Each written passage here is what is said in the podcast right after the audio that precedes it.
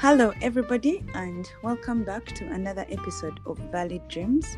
And this month we've been doing a series called the Money Series with Mr. Rogers Matebu, and today we are crowning it with a story from him, his life story, from how he lived in the slum to now owning a real estate company.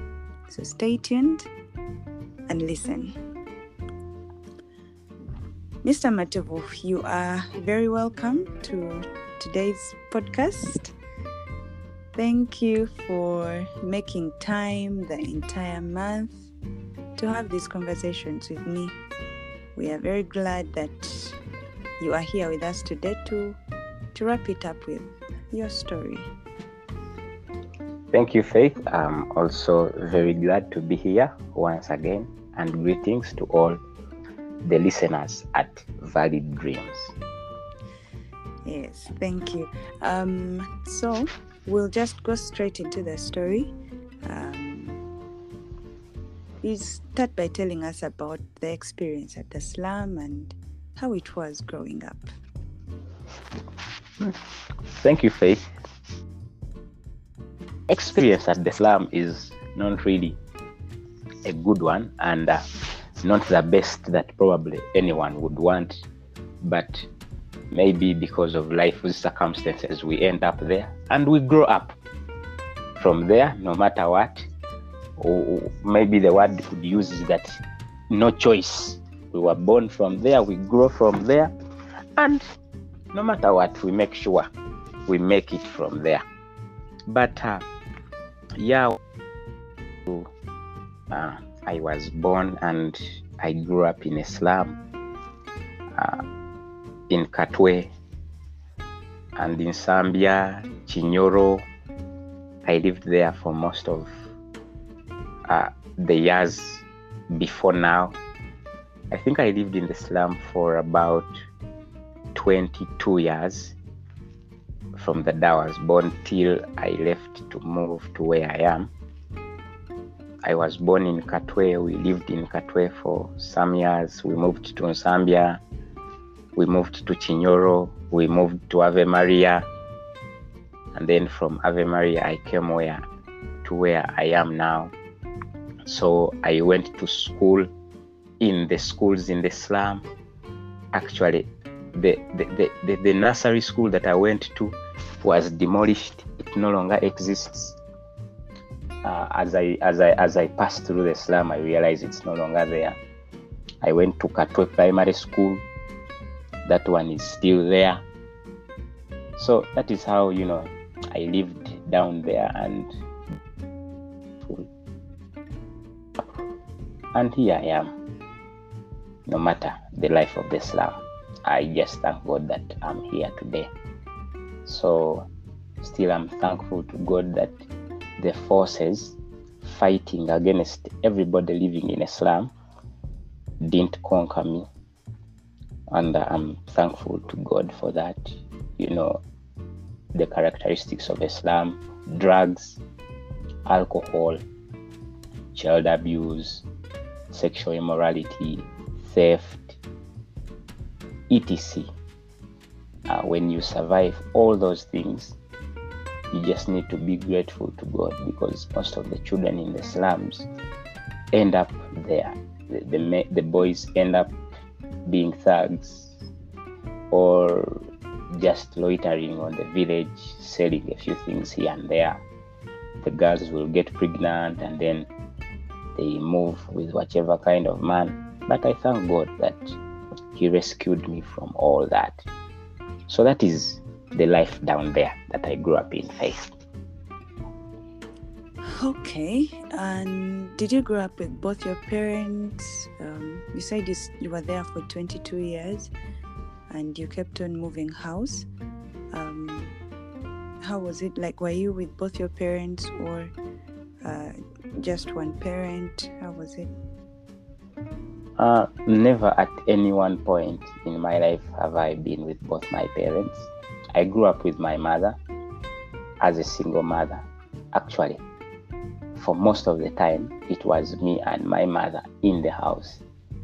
My mother passed away when I was 12, but I think 80% of those 12 years, it was me and my mother in the house. And then my younger sibling, who was just about 5-6 years by the time my mother passed on. My mother passed on 16 years ago. So I grew up with my mother, age 1, 2, 3, up to about 12. When she passed on at age 12, at that point, you know, you've been living with your mother, but God was faithful. I had to find my father, and then I moved in to stay with my father at 12. So I stayed with my father from 12 up to about, you know, 20, 21. But my father was also living in the same area. So I live where I was staying with my mother in Nsambya. Then I moved still in Nsambya to where my father was to start living with my father up to about, you know, 20, 21 when I moved to become independent. So to answer your question, I've never lived with both my parents in the same house, not even for a day. Okay. So how were you able to get through school? There is a Compassion project, or most of you, if you know Compassion International, through what they call CDC or Child Development Program, a program that takes care of children that are not really able or whose parents don't have capacity to take care of them. I'm living with my mother. She's a single mother. She wasn't really educated. My mother was a tailor. And, you know, whenever I think about those years ago being a tailor, I remember people coming to my mother, telling her, and they could give her 200 shillings, 500 shillings. These days, tailors ask for like 4K, 5K. But I remember people paying my mother 200, 500, at most like 3K when it's like a Gomesi. And I'm talking about 1998, 99, early 2000. So my single mother was not really able because of her income. So God was faithful. CDC took me on as they were moving in Zambia looking for those vulnerable children. They took me on.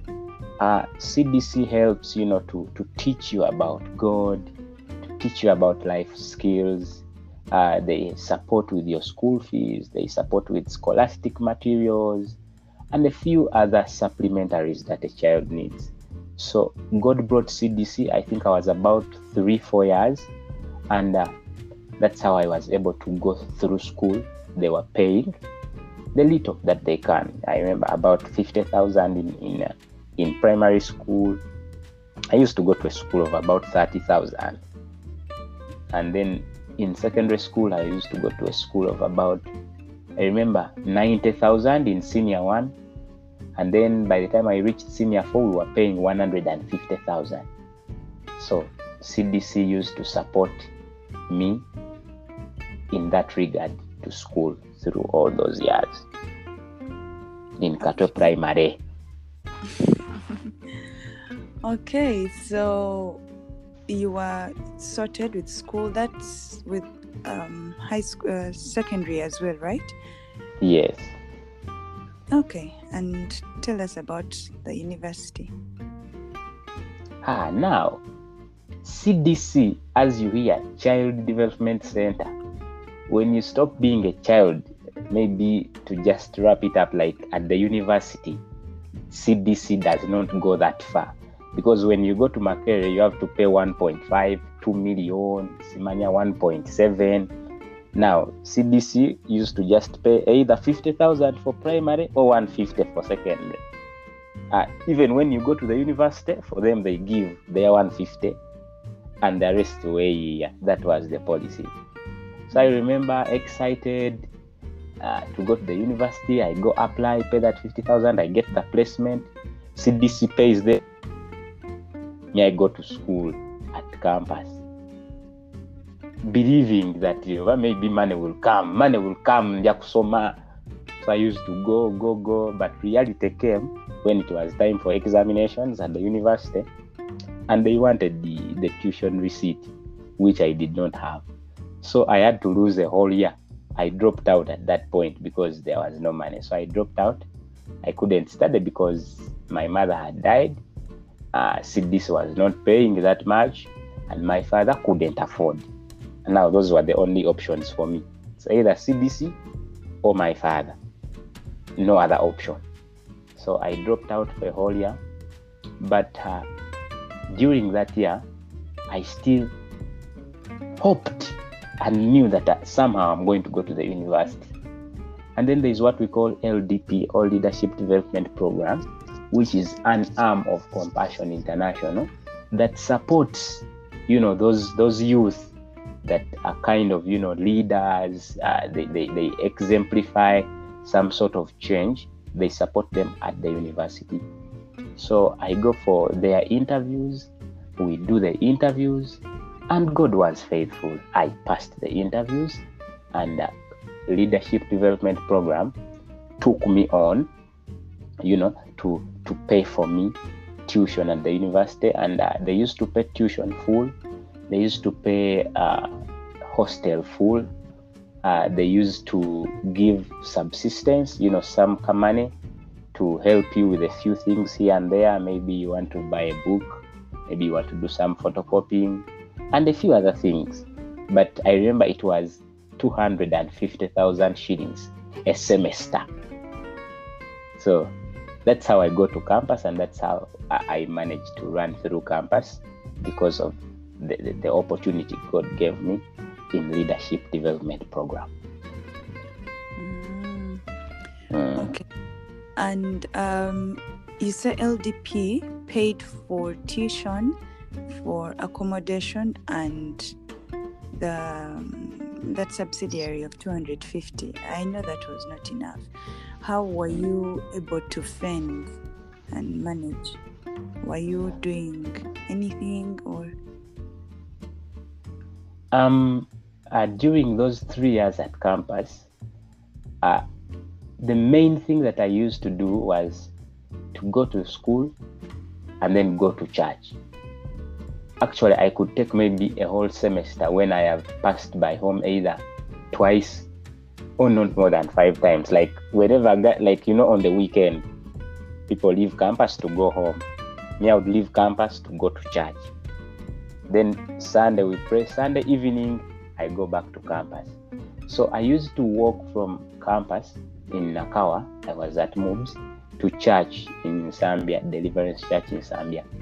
And it will never go out of my head a man that I'm forever thankful to called Mr. Ojoko Silvano. He used to give me between 10,000 to 15,000 shillings every Sunday when I go to church. And you're there, Rogers, come. He gives you 10,000 or 15,000 or 12,000. And for me, that was always the hope I could hold on to for the whole week. So I would get the 10,000 or the 12,000, and I know that now the average is either 1,000 or at most 2,000 shillings per day spending at campus. So you can buy cassava in the morning, and then maybe some sugar to drink in the porridge. You plan on that 15,000, and by Saturday you either have 1,000 or 500. You can take a taxi. If you finished it all, go tambulao or kugenda ku church, such that you get some more on Sunday. Now, whenever I would go at church on Saturday, there was CDC food. So, eat CDC food, we could actually even keep some for supper. So, we eat CDC food at 1 p.m. Actually, even when you delay, you call either Regan or Laban, so, that's how I moved. For 3 years, that used to happen. For 3 years. When I was at the university. Wow. That's interesting. And you had talked of a gap year when you dropped out of school, when you had to drop out of school. How did that affect you? Did you at some point feel hopeless? How did that affect you, and how did you keep yourself going? You see, that gap year looks like the end of the line. I don't know if you have been in a situation where you see that ndavi kampede, you know. You get my point? Because Faith, I'll tell you, of course, right now I thank God for my wife. Up to date, or before I got married, I've been a person where you're there, na yenga olaba, your options are very limited. Very, very limited.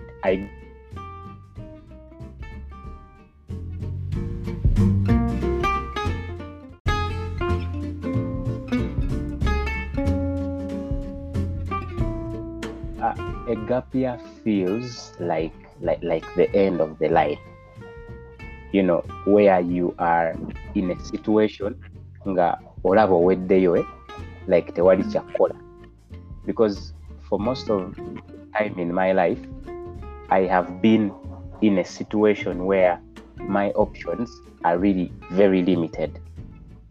Actually, right now I thank God for my wife, because I know I can ask my wife, I can call my wife. But growing up with my mother in the house gave me only one option. And you know, we were that family where you're introduced not so much to relatives. This one is your uncle, this one is your auntie, this one is your jaja. So I've grown up in a situation where my options are always very limited.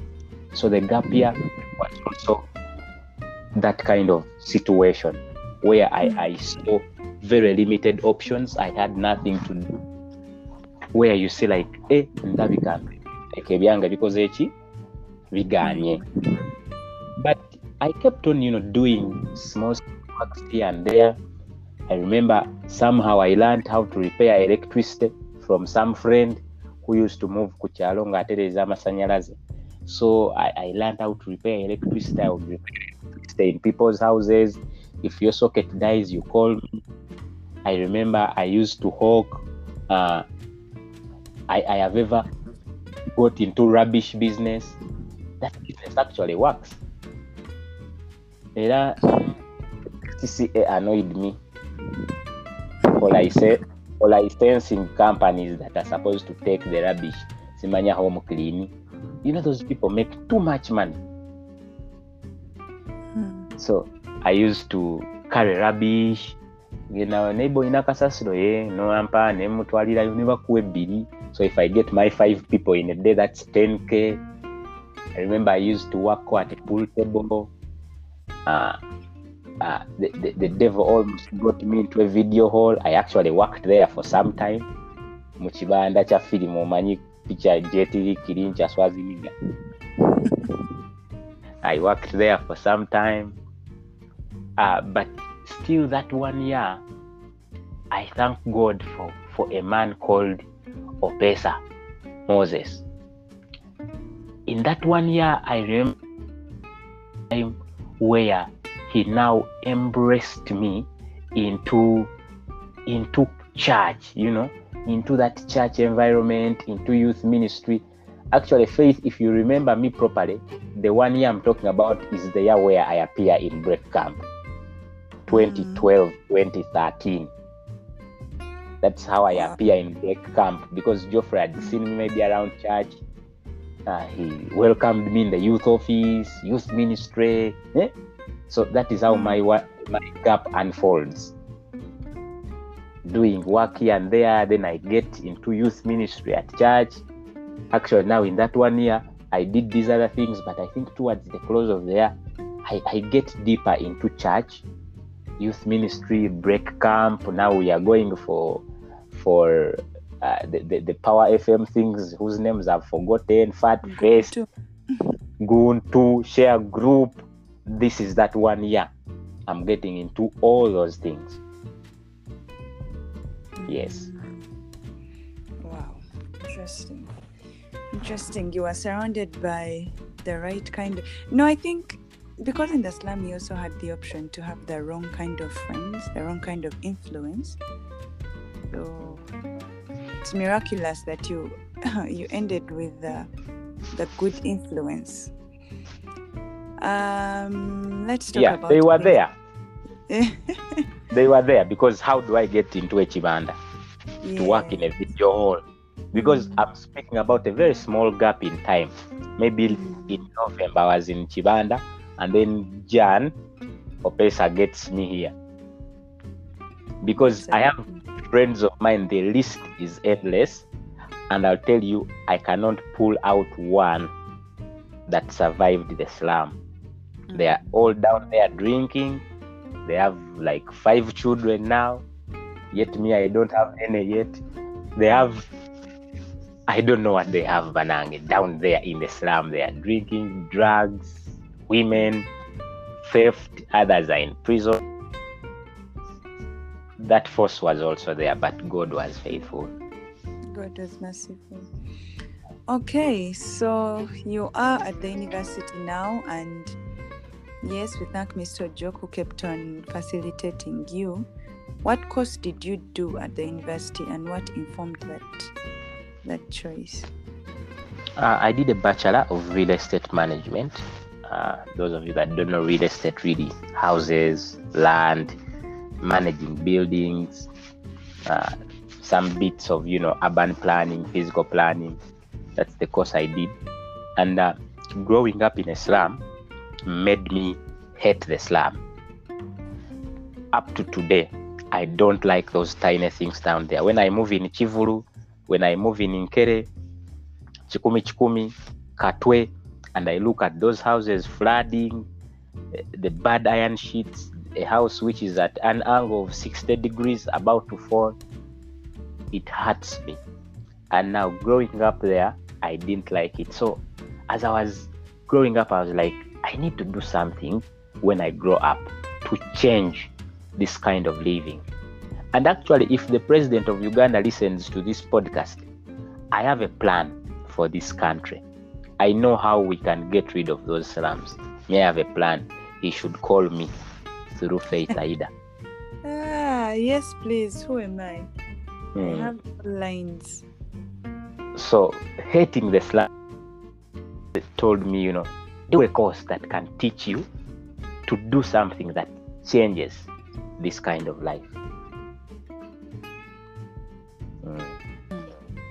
Okay, so you went into real estate, and how was your performance through school? Growing up, my performance wasn't really the best. My parents used to tell me that I'm a sharp kid, but the results never used to say so. Like when you meet me on the village Kuchalo walking, you will say Kakidu is sharp. But now, when you get my papers, I'm getting 27, 30, 18%. So I actually performed poorly through school until the university. I got 17 points in primary. I got 42 in senior 4. I got just 14 in senior 6. I'll tell you, in senior 4, I did only 8 subjects. They say you do 10 such that they choose the best 8. I did 8. Why? I don't know, that kind of laziness was much. Okay. So, but at the university, I was among the best in my class. I graduated with a first-class degree at Makerere University Business School. And it was all, a change, like, a drift from the kind of life I've been in to where I ended up at the university. So I performed really very well. I have my transcript to show my kids. It has good 80s and 90s. There are so many. My worst mark was 69, I think, in one subject. How did that happen from 42 to 80s? I think I realized at the university, that my options are really limited. I either do this, or if I fail, I'm gone. So being in the university, I knew this was like a door for me that I needed to get a hold of, and I enter. So faith it was so maybe tabo. My roommate also scored the first class, so we used to read together. Me and my roommate, twasome bitabo banange. I remember some days we were in our hostel room and it was like we were in a competition. Like you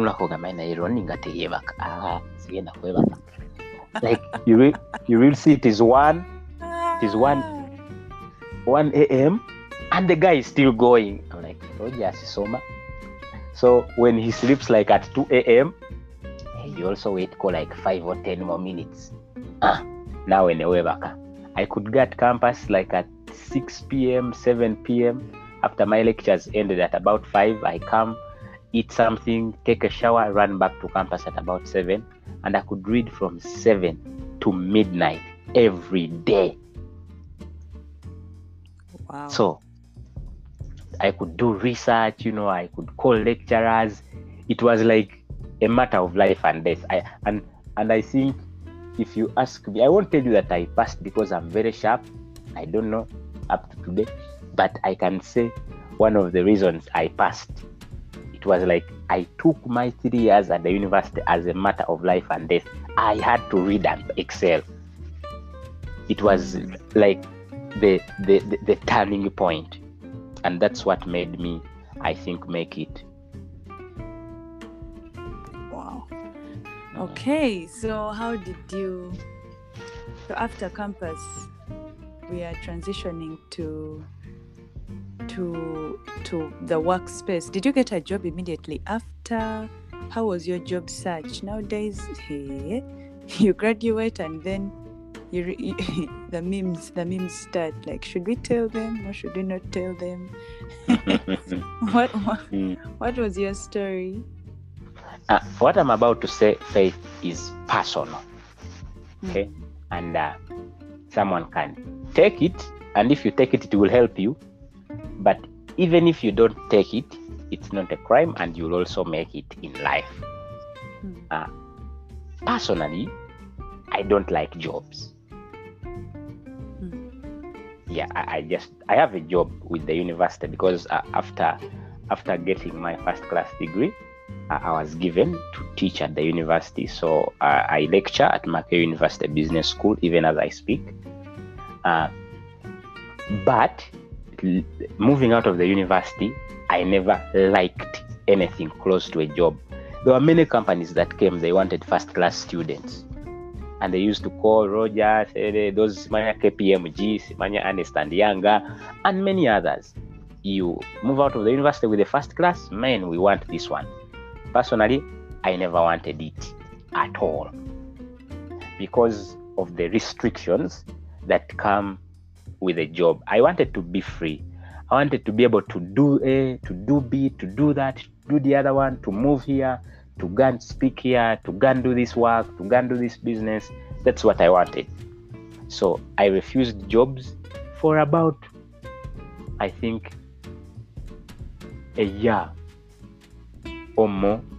And even as I started teaching at the university, I still didn't get any other job anywhere. I used to teach at the university and then continue to do what? To explore other options available for me. So that's how I enter the job market as a free man. And during that time, I still used to do very many things. I don't know if you've ever listened. I used to do a radio show as a sales agent. Yeah, that part I hide it because it wasn't connected to my profession. But I used to do a radio show at CBS for over a year. But because that's what I wanted. I wanted to be able to do the show, to be able to teach here, to be able to go and help Faith here, to be able to go and do that, to be able to go and close this deal. That's how I now enter into work. Actually, now I was also now practicing real estate as a sales agent. So I wanted to be able, I get my client wants to buy land, I take them, they view the land, I finish with that client, then I run the other side to do this. After I finish there, then I get another client, then Nengenderi, do my cheyo at a radio station, then I come back. That's what I always wanted, to be working. Like, I never wanted to be, I am Simaya, the administrator of where? The Sagara. Stuck on a desk. I don't want it. Up to today, you can never find me in office. So I used to do sales for a real estate company, trying to find buyers for land, trying to find buyers for houses. I used to find buyers for many things. As I left campus in 2016 through to 2017, up to today, I am still finding buyers. It's my job. Wow. Yes. Okay. One day we shall also be buyers. With your company is Planet Estates. Yes, Faith, it is Planet. One day we shall be buyers. Vambi, our listeners, you do karango for Planet. Thank you for karango. I'll pay. Yep. Planet Estates Limited is a real estate company, and we sell land.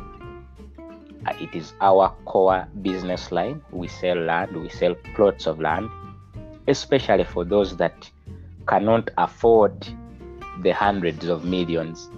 So we have plots of land ranging between 9 million, 10, 11, 12. Our most expensive plot as of today is 15 million. We don't really want to go beyond that.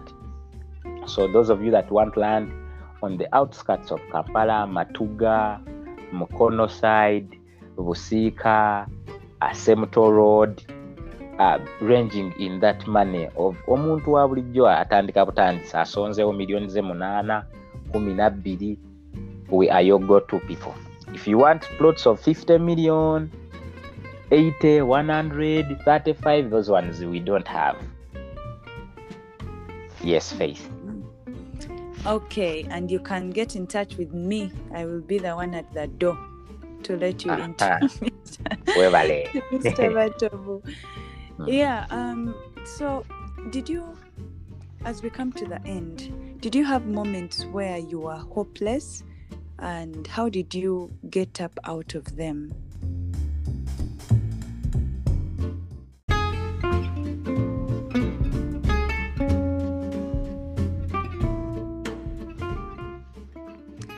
So, are there moments where you felt hopeless, and because it seemed like you had a drive, something you just kept on pushing yourself and going against the tide? But are there moments where you felt hopeless, where you felt defeated, and how did you get through that? Faith, in life, those moments are always there, and they keep on coming, especially to us, either you say Africans or Ugandans, we're going to find that your options of hope are limited, because hope is a factor of help. You know, hope is you see, for us Christians, our hope is in the Lord. Okay, now you're going to find that your hope is in something. You hope in your mother, you hope in your father, you hope in your brother, or you hope in your siblings. And in most instances, you look around in all those areas and there is nowhere. And there are moments that can beat you, because you're there, you're defeated, you don't know what to do, you don't know where to go, but you still can't pick a phone and call. You still can't maybe walk and tell your father or your mother that this and this, give me this much, I need to do ABCD. So those moments are there. I've always had them. But one thing that has helped me is that I know God is able. And I want to tell people that are listening to the podcast that, people, if you're there and you're not a Christian, God is able. I've shared quite a number of things, but Faith, if you scan through, you will see that Mukama Katonda yali bambi yanyamba. Yayamba. So God has really been faithful. And another thing that I can tell people is that me realizing that it is either me or I'm dead has really helped me, because up to today I'm telling you, it's either I call my wife or that way FMB. So all those moments growing up, I knew that there were the option. I either do this or I'm gone, or I'm going to end up like so-and-so, or I'm going to end up so-and-so. So in moments where I'm defeated or I'm hopeless and I don't know what to do, I just have to move out and go find what to do, because there's nobody. I have that thing that there's nobody that is going to do it for me.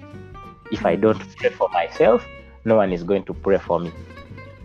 These days I'm very lucky. My wife prays for me, but I know Sabida, tewali muntu agenda kufula mu nyumba agambe dear Lord Rogers Matebu ABCD, if you don't go and sell your product, probably no one will sell it for you. But agenda kusubula faith, tewali agenda mukatala gamenzize kusubula perfume wa faith. You must go and kusubula yourself. You must find buyers yourself. Like you must just up your game yourself. That's when other people can come and probably now try to help you after they see that you're on the road moving. So that is how I managed, and I am still managing to move through such moments. Yes. Wow. I usually refer to that as just boss up and work. Okay? Work like no one coming to save you, or even if they did, or even if they are, just work like they're not coming. It sort of gives you perspective and deals with those false expectations that we sometimes have of other people or of the world. There's one of the pastors at DC McHill, who used to say, "The world owes you nothing." The world owes you nothing. Everything you get from it is what you have put in. So there is no such thing as luck and whatnot. Anyway, that is subjective, but the point is to work hard like nobody was coming to save you. All about faith, eh? When you ask, you're going to find stories, those ones are there, but you find few of angezezaako nebikola ki nebigana. Those stories are fewer. Most people that I have seen, you know, the effort is limited. They think manna is still coming, or they think that as I'm sleeping over, something is going to happen. We live in a country where those options are very limited. And the assurance I know is that those who really, you know, they get up, go do it, and stuff always works out. Always. Because God is able to give you a push, and even when someone else comes to help you, when you're already moving, it's like double effort. It's like pushing a car which is already moving. That means they will move faster. Yeah. Wow. Thank you, Sebo. Any closing remarks? Any last word? Or somebody who is out there and they probably feel like they're at the end of their rope. What can you say to them? I can tell those people to stay on the lane. Stay on the running lane, stay on the driving lane, run. Even if you're the last one on the race, keep running, keep going, give it time, give it effort, pray, banange, it will work out. At least I've had fewer stories of people that have worked out and worked and persisted and prayed and given it time, nebigana fully. And also, probably we can now look into other things of how you do this, how you do that. But if you keep on, no touch tongue, it will work. However much it seems not to work now, let now not deter tomorrow. So that's my parting shot. Keep on. Keep on. Even if you went and got 0 today, go back tomorrow. You will still get a 0, but go back the other day. Yes. Eventually, even if you go back 100 times, we've had that story of the man Nsambya who made the bulb. Nsambya tried 10,000 times. I mean, how can someone try 10,000 times? Can you think about it? They still. Even you, you were telling me about how, even if you're late and sawaya appointment, you will still go and try. You'll at least show up. Yes, I always know that I must go and do this, no matter what. I must go and do this right now. We are speaking. I have to go somewhere about 40 kilometers. But I must go. So I must go. Even if I'm late, I go. Even if I sing I go. I can turn my car and turn back. Yesterday, I move. I am trying to look for a turn. And then I miss it. I miss it for over a kilometer. Then when I reach somewhere else in Iseo, and the jump back was too much. I tell you, Faith, I packed my car and walked back